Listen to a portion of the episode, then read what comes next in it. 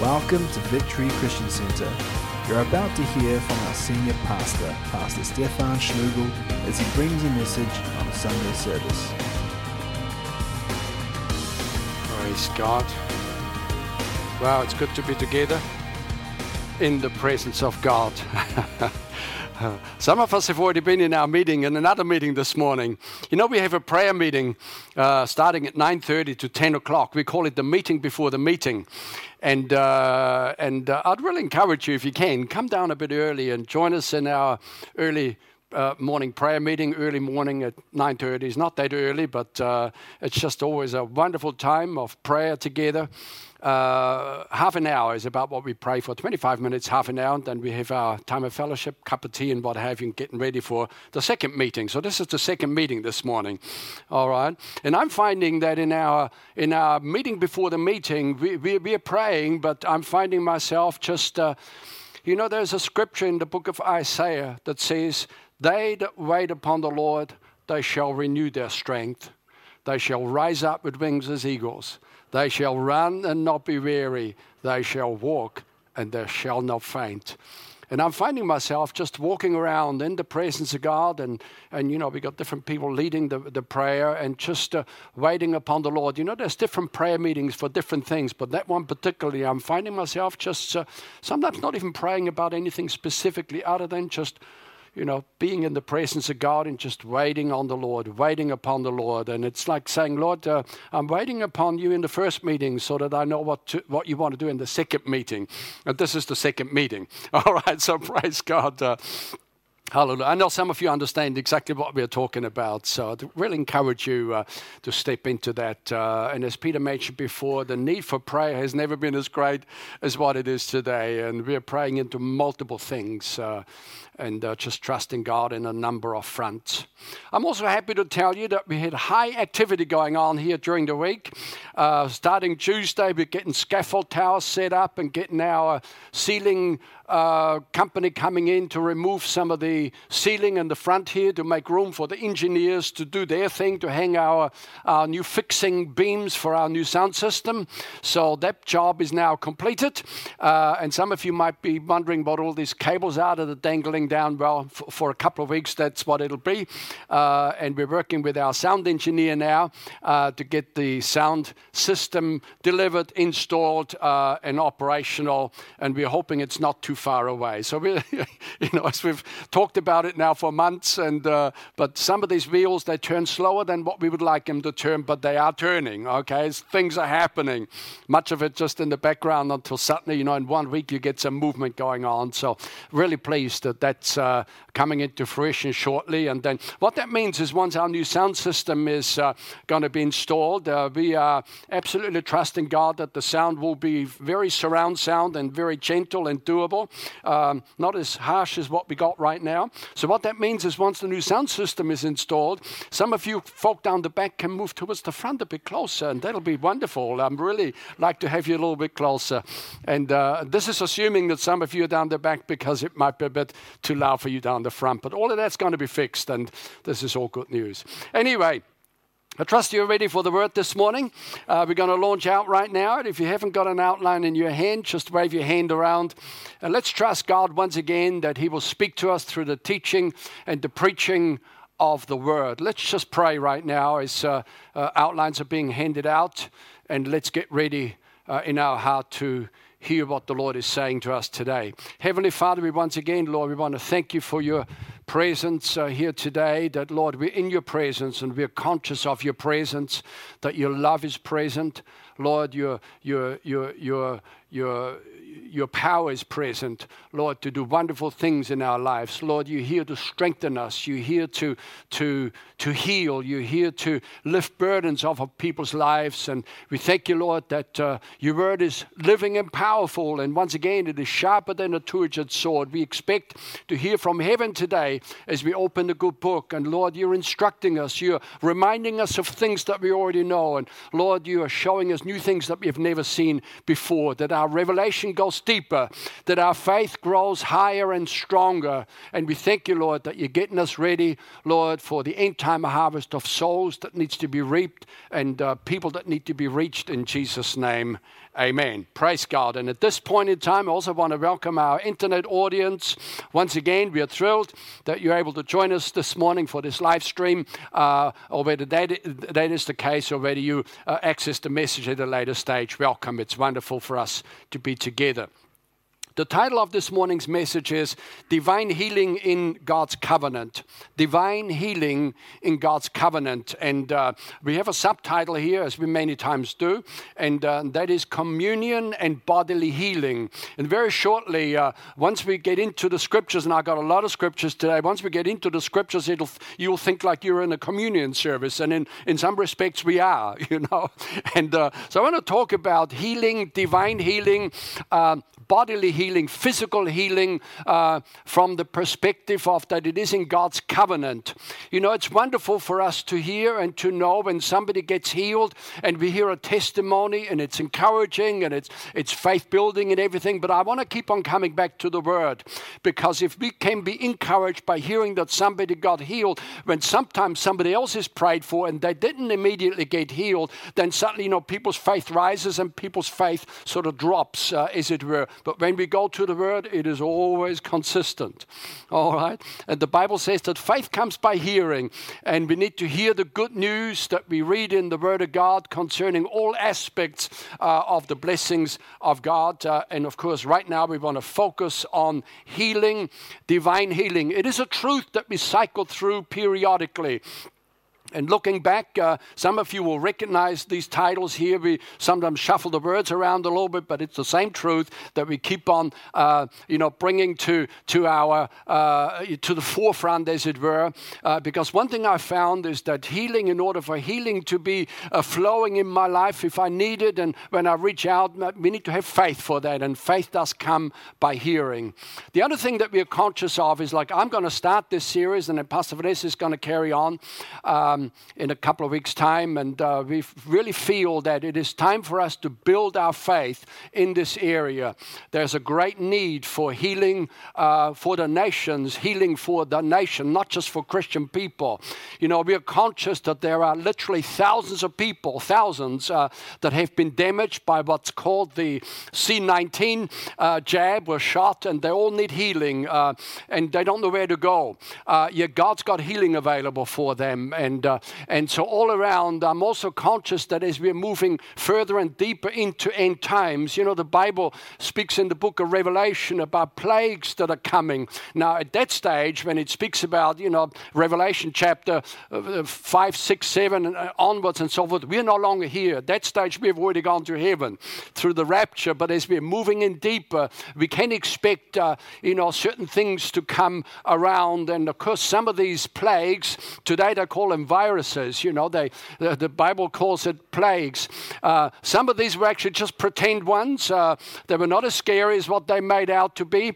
Uh, Whereas others that are coming, they are scary. And uh, either way, our faith needs to be high. You and I, as God's people, we're not operating out of fear. You know, some of these reports that we've heard three years ago, that was all just to generate fear into people, to bring people into bondage. But we're not a people of fear. We are a people of faith.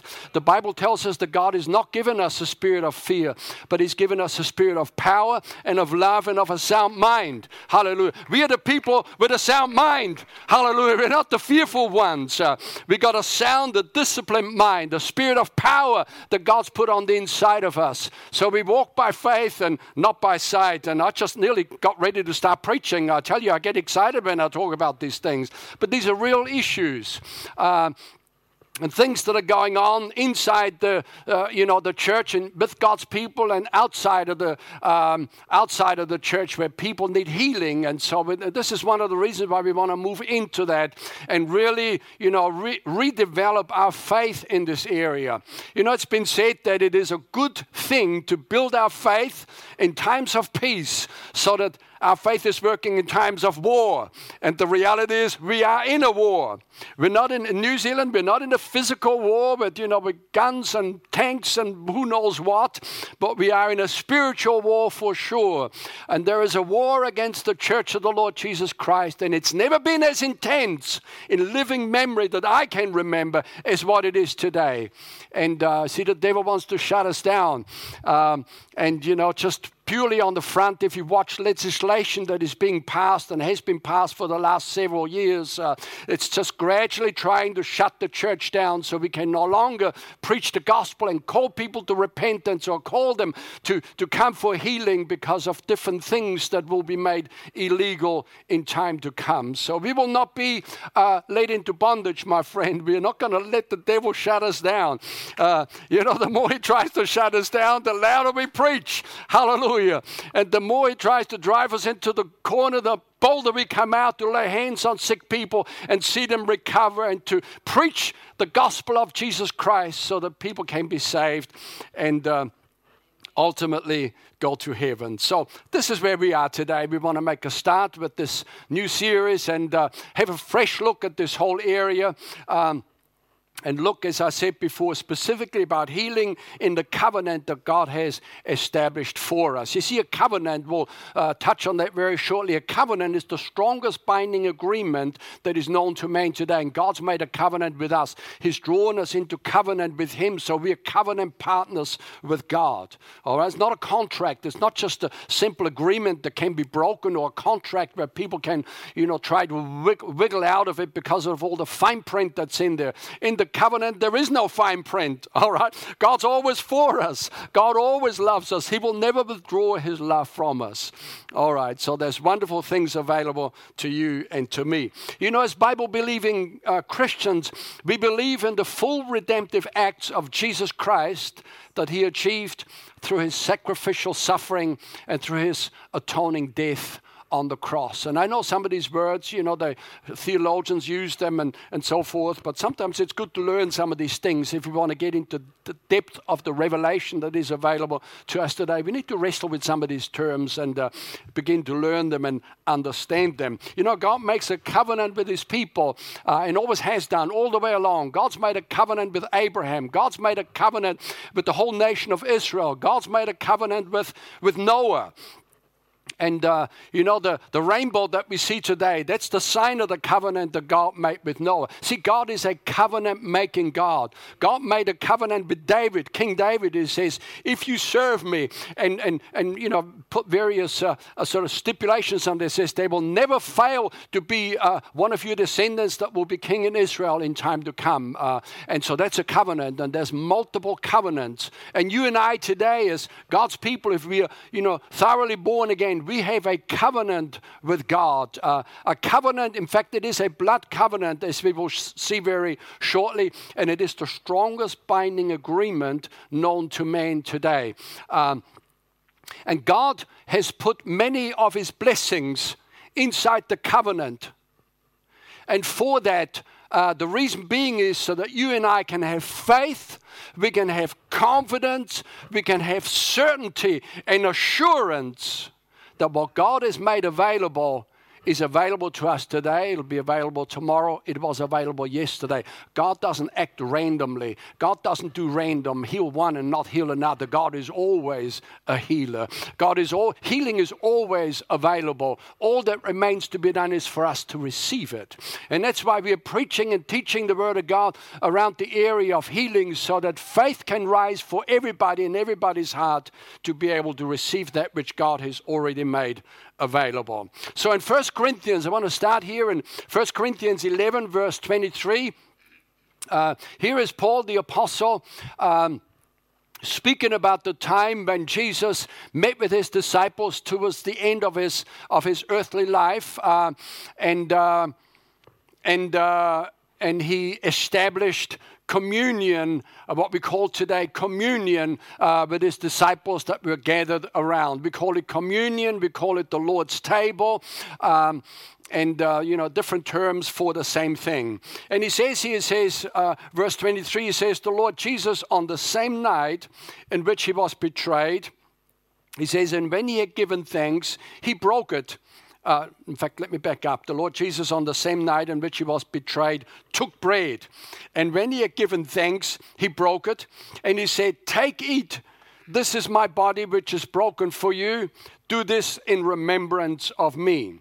And in the same manner, he also took the cup after supper. This cup is the new covenant in my blood. Do this in remembrance of me. And so here is Jesus sitting down with his disciples, celebrating, eating the Passover meal together with them. Uh, and uh, a little bit later on, and it's in your outline, you see the last Passover meal that Jesus shared with his disciples became the first communion meal between him and his people going forwards. Um, and uh, so he tells us here, he, Bible says he, he took bread um, and he broke it. And then he handed it out and he says, Take, eat. Um, he says, This is my body. This is my body. Now, the bread that Jesus broke and handed out absolutely represents his physical body that was about to be broken as he was going to be captured, was going to be used and abused, whipped and lashed, and what have you before they hung him on the cross. Take, eat. He says he handed it out. Um, and uh, sometimes, you know, people think that, you know, it's like a, a, loaf of bread like we might have it today in, in our part of the world. But, you know, they were typically flat breads. Uh, uh, if anybody can imagine what's sometimes called Lebanese bread, they were sort of flat, uh, sort of roundish, sometimes oblong. They weren't fat loaves like we have today. That was sort of flat bread. He picked one up, he broke it, and handed it to his disciples, who more than likely broke it up themselves as they handed it down, as they sat around, you know, that table to share that Passover meal together with Jesus. And he says, uh, he says, take it, this is my body, which is broken for you. The bread was broken and probably rebroken so that it was all in small pieces as you know as they started to eat it. And see jesus' body was broken. There is a kind of a word picture there uh, a, a, figurative deal going on breaking here and breaking there. And absolutely as we will see in a little while if ma- many of you know the scriptures by the time that jesus was hung on the, gro- on the cross there was a body that was so broken up and so messed up that he was hardly recognizable as a human being. He broke the bread, handed it out, take it, this is my body, which is broken for you. He didn't say it's, it's not broken for me, he says it's broken for you. All right? Uh, and it was broken for them and for us, uh, and indeed uh, broken for all of humanity. Um, and it was broken sacrificially, and it was broken vicariously. Let me explain those two words. Uh, sacrificially, meaning that Jesus Christ became the sacrifice. He was the Lamb of God that was to be offered. Um, and the Lamb of God is, uh, is a substitute for God's people rather than God's people dying. God picked the substitute. In the Old Testament, there were lambs and various animals that were sacrificed, but Jesus Christ came. He was the Lamb of God that was to be sacrificed. Every Old Testament sacrifice that was offered up when you know animals were killed, they were all a, a type or a shadow of Jesus Christ coming to ultimately be the Lamb of God, not a Lamb of God, but the Lamb of God. And you know, when John the Baptist was out baptizing people in the Jordan River and he saw Jesus coming up uh, across the, the hill, I guess, and walking down towards him, and when John saw him, he says, Behold, the Lamb of God, which takes away the sin of the world. All right, so the Lamb of God. So, so, so Jesus' body was broken sacrificially, and Jesus' body was broken vicariously. Now, the word vicar, uh, we understand the, the, the, the, word vicar, or we certainly recognize it. A vicar is one who stands in the place of another. That's kind of the basic interpretation of that word. And vicariously basically means this that it is on behalf of another, is, is our substitute, if you like. All right. And healing is available today, and actually going right back uh, even further before Jesus died. Uh, healing is available today, and, and, and our bodies, our physical bodies being made whole, is available today because Jesus' body was broken like that loaf of bread that he broke and handed it out to his disciples. And the amazing thing is this that in the Old Testament, everybody got healed physical healing, healed of pains, sicknesses, diseases, various ailments. Ailments, they all were healed on credit. Use him and beat him and pull out his beard and smack him about the head and, and take rods to him and whips and absolutely messed him up before they finally hung him on the cross. All right? So, healing, my friend, healing is available today because of that. All right? So, verse 25, Jesus handed the cup around and he says, This cup, he says, he took the cup, he says, he says, This cup is the new covenant in my blood.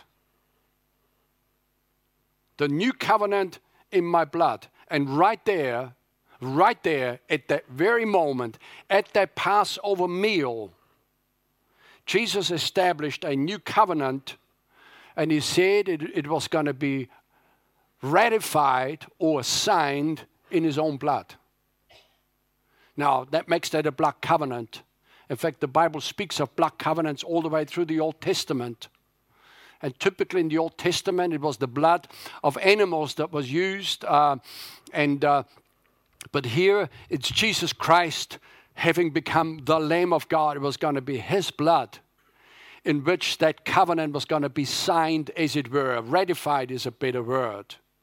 And the content of that cup that passed through, that Jesus passed to his disciples, it absolutely represents the blood of Jesus that was going to be shed for the, for the remission or the forgiveness of the sins of the people. Um, and uh, as, as, as, as an aside, when we share communion today, typically we have a little wafer, we have a little, a little cup, and, and, and it's a token. Um, we call them the emblems. When they had communion, they sat down for a whole meal. All right. It was a the, initially the Passover meal. It became the communion meal, um, and the communion meal they called it the agape. You know, we understand the word agape is meaning the love of God, but that meal that they had together became the agape feast where they came together. They called it the love feast. And it was at that time that they shared communion. And, and Jesus, when, you know, when he broke bread, uh, he said, Here is the bread. And then they, they ate. And then towards the end of that, it says after supper, which was a meal after supper, he passed the cup around and he says, Take, drink. He says, This is, uh, this is the cup of the new covenant, he says, in my blood. And so Jesus established a new covenant. And each time when we share communion together, whether that's in a meal or whether that is in a, in a more of a token way with just a small, you know, cup and a, and a small wave, it really, it's, it's not so much the size of the meal that matters it's the meaning behind it uh, and the emblems and what they really, really represent. Was it literally the body of Jesus? No, it wasn't. It just represented the body of Jesus. Was it literally the blood of Jesus that they were drinking? No, it was it represented the blood. Now, of course, some of us that are coming from a particular um, uh, you know, Christian tradition, uh, they have a word for uh, what they would uh, suggest is what they call transubst- can't even say it now, transubstantiation or something to that effect, uh, where they said that uh, at that moment, that bread and that, that content of the cup was literally turned into Jesus' body into Jesus' blood. We do not believe that. There is no scripture that would support that notion. Uh, it was what it represented. All right.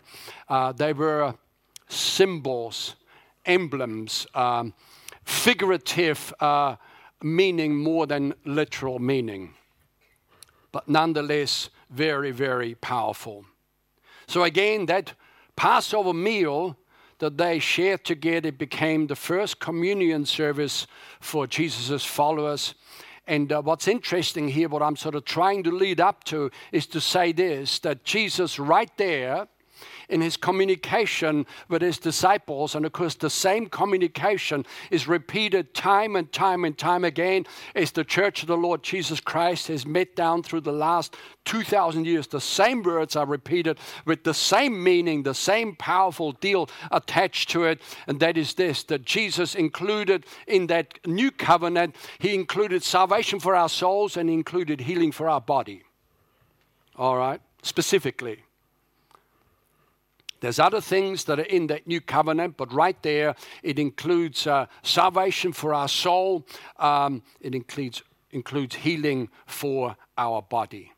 All right, salvation for our soul, meaning forgiveness of sins. Um, um, and he did say, he says, this blood, he says, it is, it is shed for, for the remission of your sins, the forgiveness of your sins. This body, this bread being broken, it represents the body which is broken for you, for you, so that your body can be healed.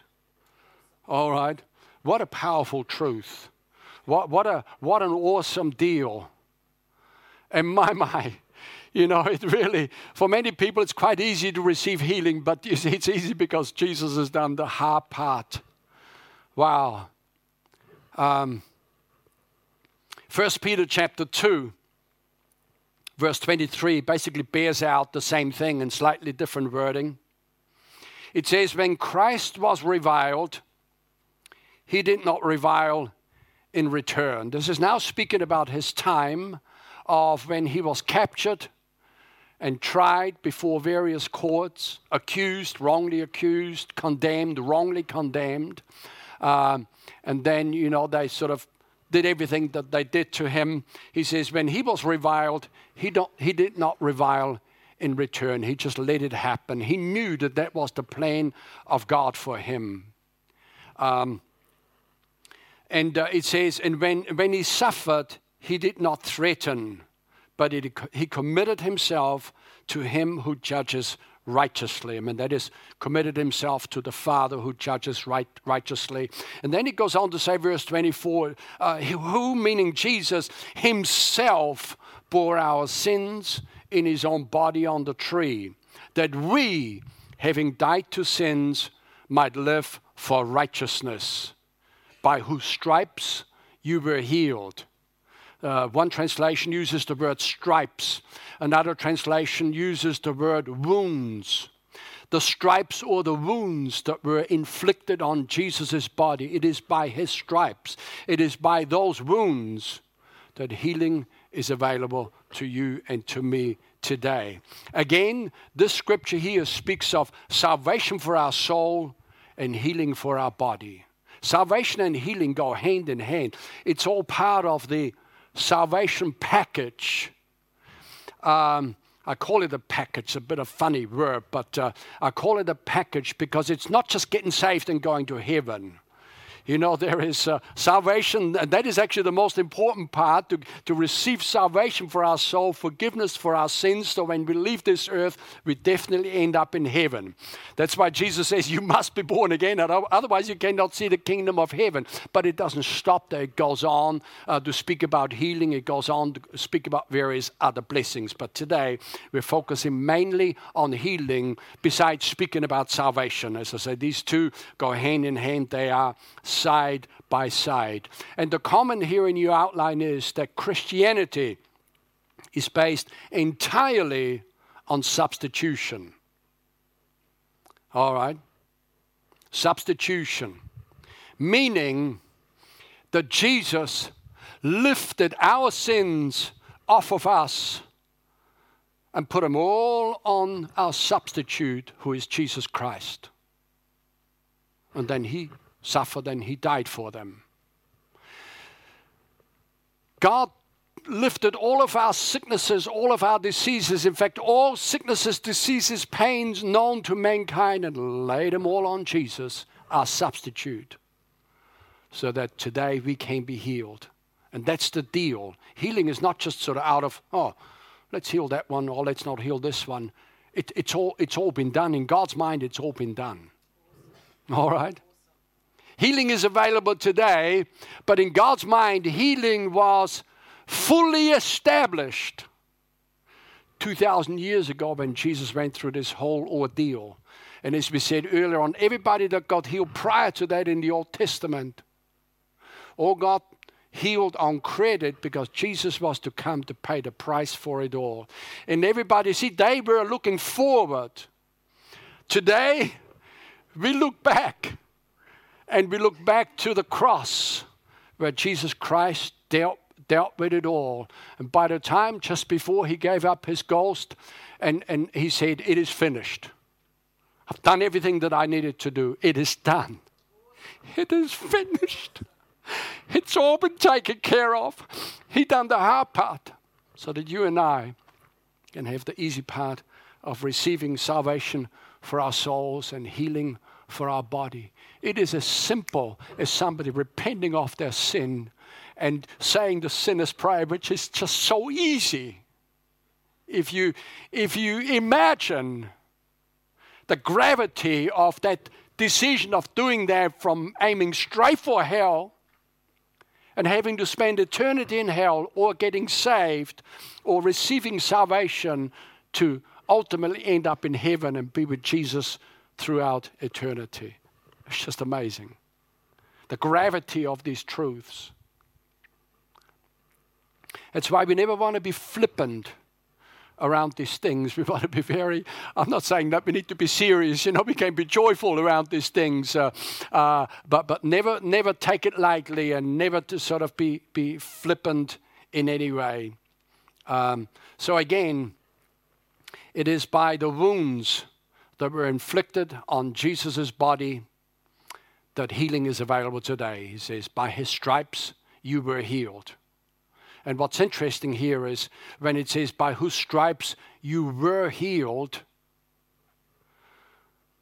This is not supposed to be an English lesson, but you know, we got in we got in every language, you got past, present, and future. Were is past. By his stripes you were healed. In God's mind, healing is a done deal. All right? I know that people are, are trying to receive their healing and try, they're trying to get it, but in God's mind, it's a done deal. All right? Let me uh, go into the book of Isaiah, chapter 53, um, and uh, establish the same two things that we are talking about, uh, uh, in, which means salvation and uh, for our soul and healing for our body, is well documented and established here in Isaiah chapter 53. Now, remember one of the churches that I was in when Vanessa and I first, you know, got saved, and and the minister there used to call Isaiah 53 as a chapter. He called it the fifth gospel, meaning that. You got the four Gospels in the New Testament Matthew, Mark, Luke, and John, and it all speaks about the life of Jesus Christ from birth to death and everything he did in between, and everything that was visible to the naked eye when they finally whipped him and then hung him to the cross, and everything that they saw with their physical eyes. But Isaiah didn't see it with his physical eyes. He looked into the realm of the Spirit, and God showed him exactly what Jesus Christ went through. Isaiah 53 is a whole chapter, speaks about Jesus Christ from woe to go, from beginning to end. Actually, very short, we'll see. Uh, the latter part of Isaiah 52 already speaks about Jesus Christ, whom, who is called the servant. Um, and many Bibles, uh, uh, when you get to that part in your Bible reading, you will see a heading there. It's called the suffering servant. The suffering servant uh, who suffered. And he's called the servant. Uh, but of course, that's not his only description. He's also the son. And that's not his only description. He's also the mighty God. All right? So there's layers and layers to this thing. But here in Isaiah 53 and in verse 4, uh, I want to pick the story up. I'd love to have the time to go through the whole chapter point by point, but we haven't got that much time. So let's pick up here in, in verse 4. It says, Surely our sicknesses he has borne, and our pains he has carried. And we, we have esteemed him plagued, smitten of God, and afflicted. And absolutely, when Jesus was hung on the cross And for the most part, the majority of the people that stood to watch, they said, Oh gosh, you know, God's really laying it on him. He must have been a terrible person. All right. They considered him stricken and smitten of God. Uh, and they, their thinking was, He's a criminal. But the reality is, humanity is the criminal. And our crimes were laid upon him who is our substitute, you see smitten of God and afflicted, verse 5, and he was pierced for our transgression. Pierced, meaning that they pierced his hands and his feet when they finally hung him to the cross. For our, not for his, he didn't have any transgression. Transgression is another word for sin. It's talking about breaking the law, breaking God's laws. Um, uh, pierced for our transgressions, bruised for our iniquities. Here he uses the word bruising. Uh, in other translations, it speaks about the wounds, and in another portion of the Bible, it speaks about the stripes. Reference to the same thing. Um, he says, And the chastisement of our peace is upon him, and by his bruise there is healing to us. By his bruise there is healing to us. All right, so it's well established um, that this is speaking about Jesus Christ uh, himself. And uh, the interesting thing is that uh, Jewish theology today, and ever since that time, they're looking at this and they can't figure it out because they're waiting for a king to arrive. But here it speaks about a suffering servant. And they, they have established uh, a kind of theology that this is two different people. But no, it's the same person with two different functions, if you like, different, pa- different parts in his journey of ultimately becoming the King of Kings and the Lord of Lords.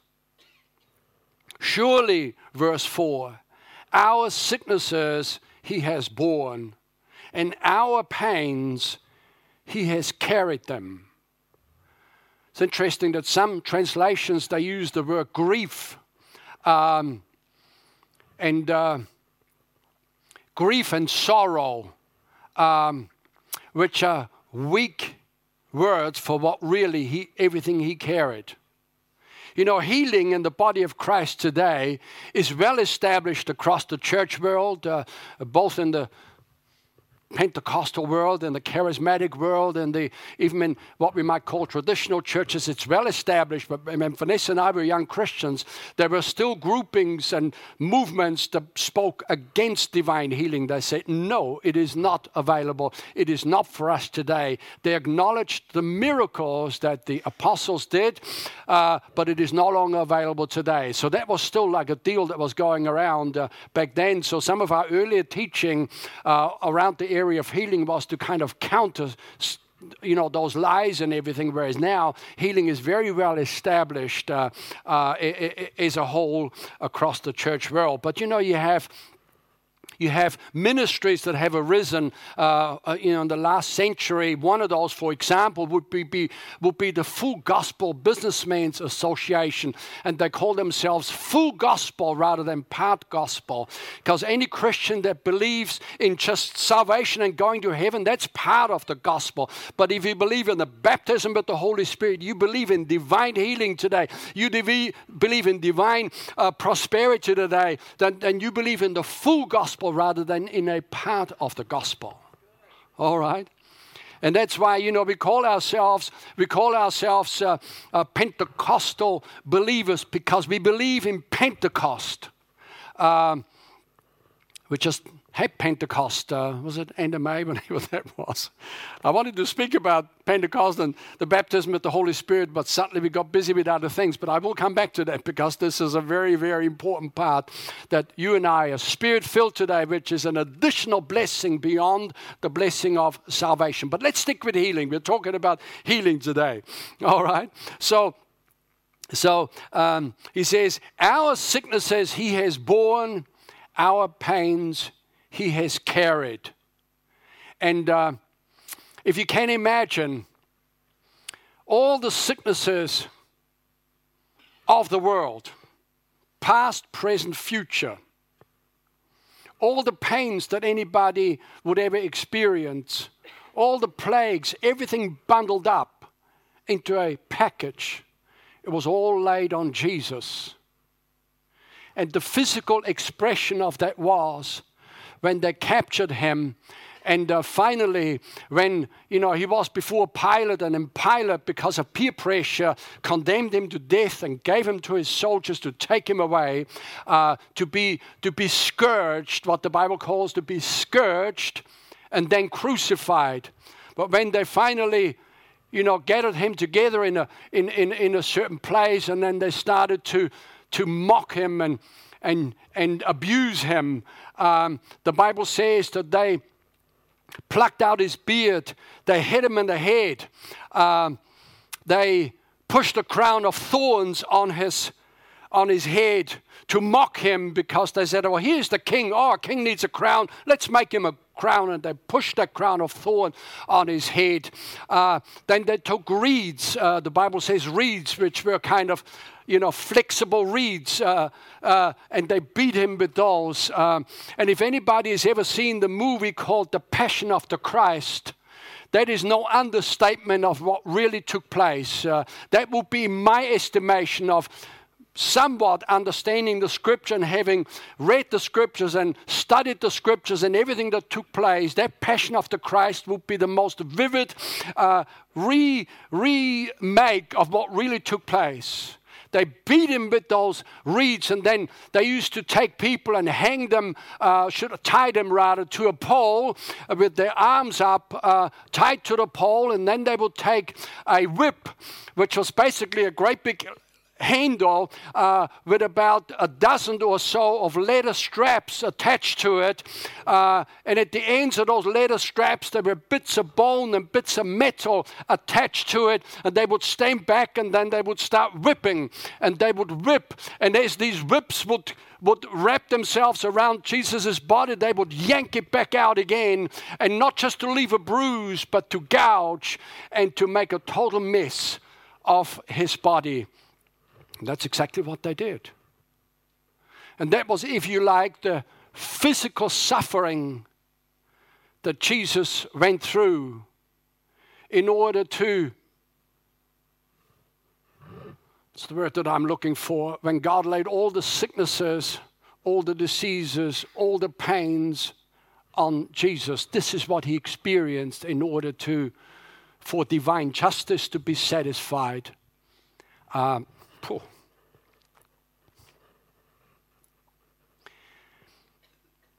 he was bruised for our transgression, bruised for our iniquity. And by his bruise, there's healing for us. Why is there healing for us by his bruise?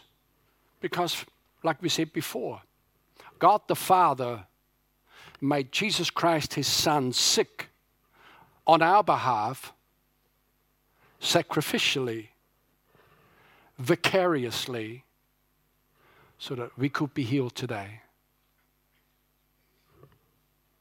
In Isaiah, let me just move quickly. Uh, Isaiah 53, verse 10.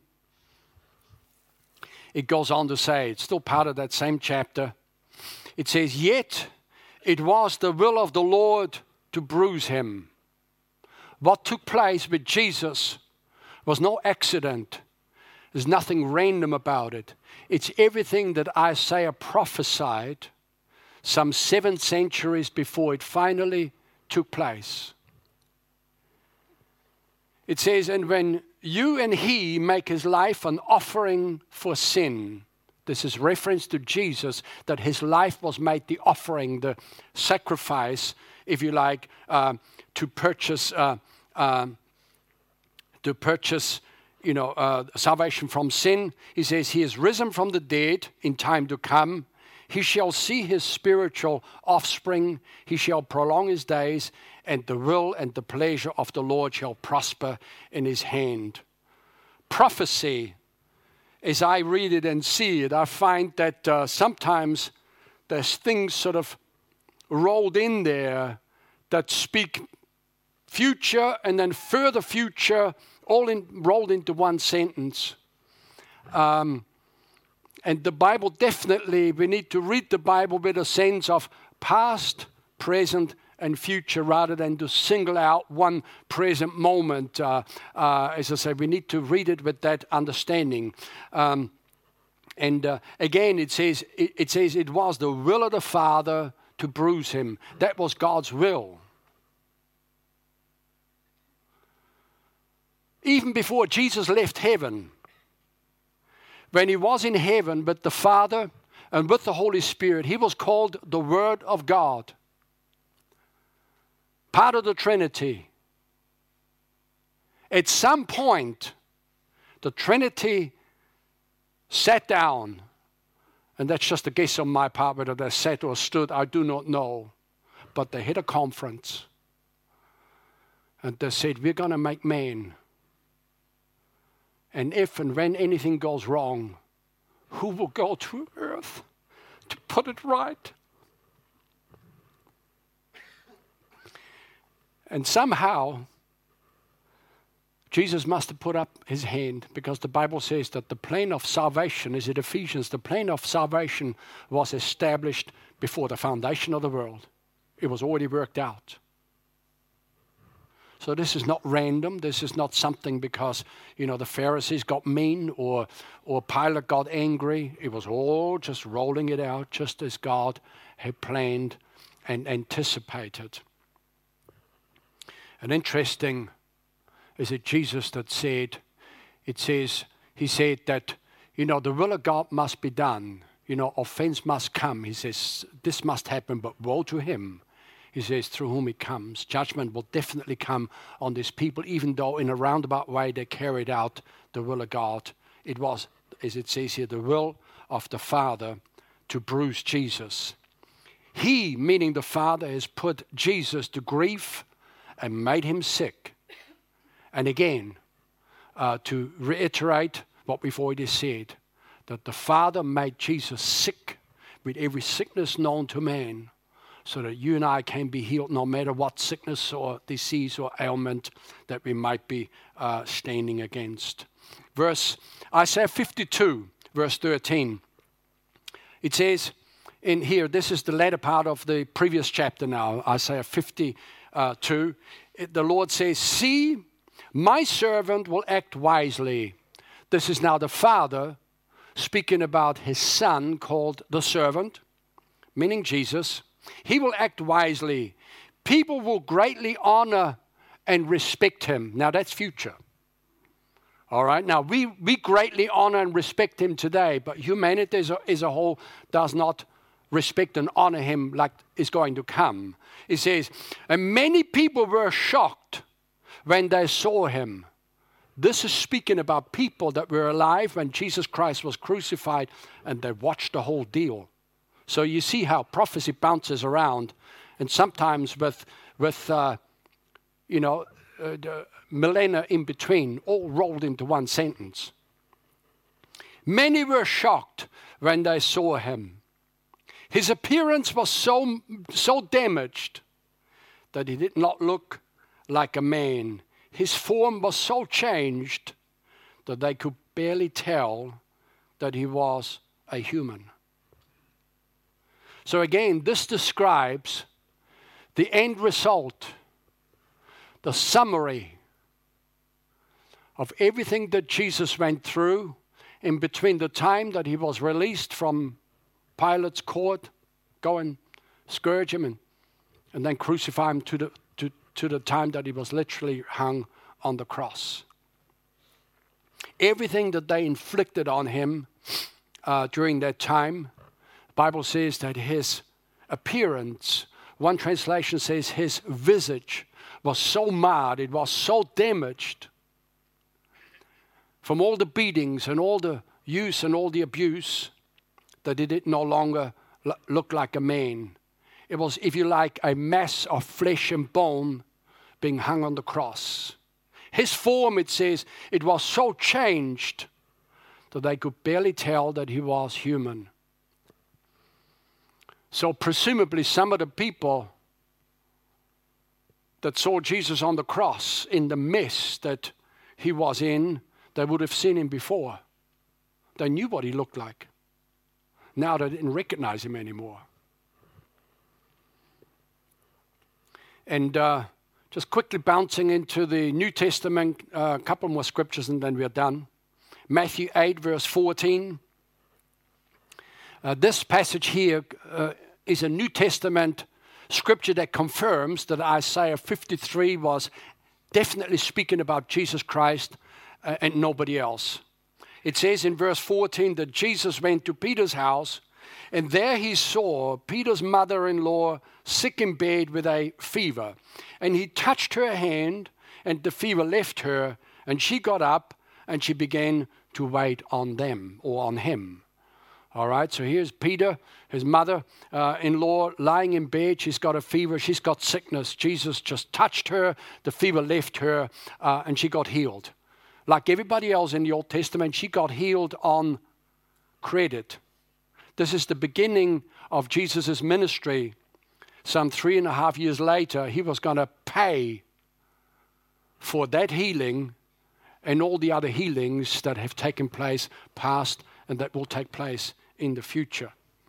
And when evening came, people brought to Jesus many who were who had demons in them, and Jesus drove out the evil spirits with a word and healed all who were sick. And he did this to make what prophet Isaiah had said come true. He himself, and this is now a quote from Isaiah, he himself, who is he? The suffering servant, meaning Jesus Christ, he himself took our sickness and carried away our diseases. So, like here is Jesus stepping uh, into the very thing that he's come for. Um, and in fact, uh, for the at age 30, when he entered his public ministry, which lasted about three, three and a half years, um, he came teaching, preaching, healing. Teaching, preaching, healing. And healing included casting out demons. Teaching, preaching, healing. He went through that over and over, went from town to town, village to village, city, place to place, went through, cycled through those things, teaching, preaching, healing. Uh, and in the end, he rode into Jerusalem and he knew exactly that was his final journey into Jerusalem. Um, that you know the final journey that he would he would have going in there uh, prior to his you know suffering and his crucifixion, and by healing all the people's physical ailments, he demonstrated bodily healing available as a result of what Isaiah had prophesied about seven centuries earlier. And, and what Jesus was going to pay for at that moment, we're in Matthew chapter 8. Would that be very much in the early part of his three and a half year public ministry? Three years, three and a half years later, he was going to pay for that healing. Uh, and as we said, every other healing, past, present, or future. And uh, finally, healing is. Uh, as easy as salvation according to Jesus. And here, Matthew 9, very next chapter, it says, verse 1, that Jesus got into a boat, crossed over, and came to his own city. Then behold, they brought to him a paralytic lying on a bed. And when Jesus saw their faith, he said to the paralytic, Son, be of good cheer, your sins are forgiven you. And at once, some of the uh, scribes said within themselves, This man blasphemes. But Jesus, knowing their thoughts, he said, Why do you think evil in your hearts? For which is easier? To say, Your sins are forgiven you, or to say, Arise and walk, but that you may know that the Son of Man has power on earth to forgive sins. He said to the paralytic, Arise, take up your bed, and go to your house. And he arose and he, he departed to his house.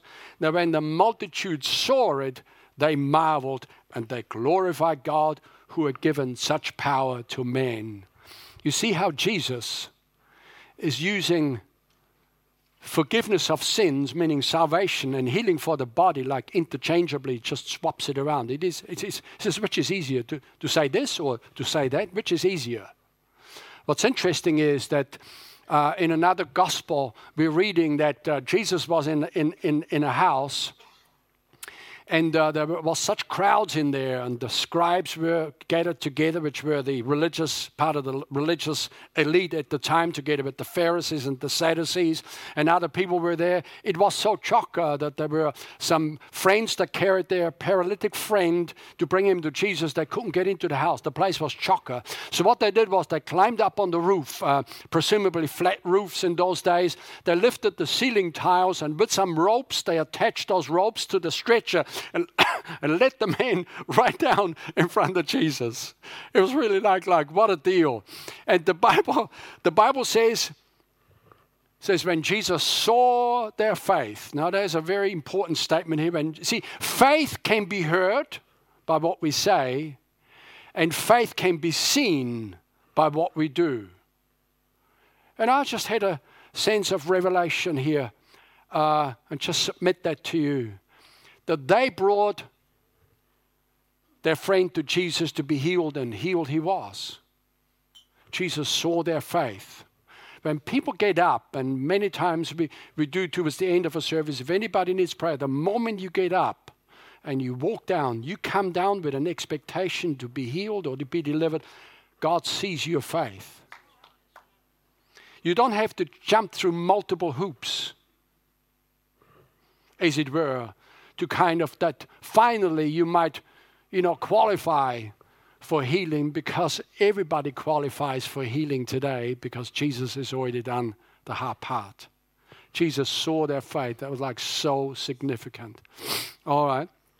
So he, first of all, uh, Bible says, uh, "Some be of good cheer; your sins are forgiven you." And of course, the Pharisees or scribes specifically, they were all the same bunch. Uh, they were offended uh, at Jesus giving, you know, forgiving the man. It's like only God can forgive sins because Jesus knew he was God.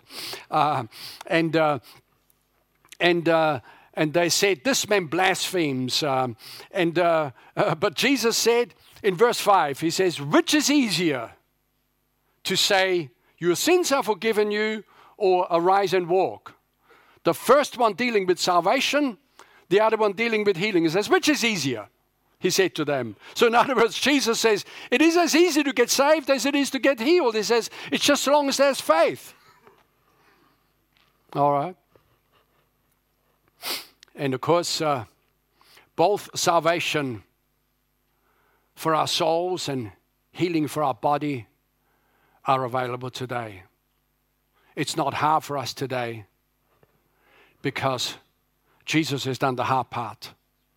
And at this point in time, we want to end the message here to say that, you know, Jesus is looking for faith in our hearts. Uh, if anybody's here today and you need salvation, then stretch out your faith toward God. Uh, uh, call on His name. Bible says, call on the name of the Lord and be saved.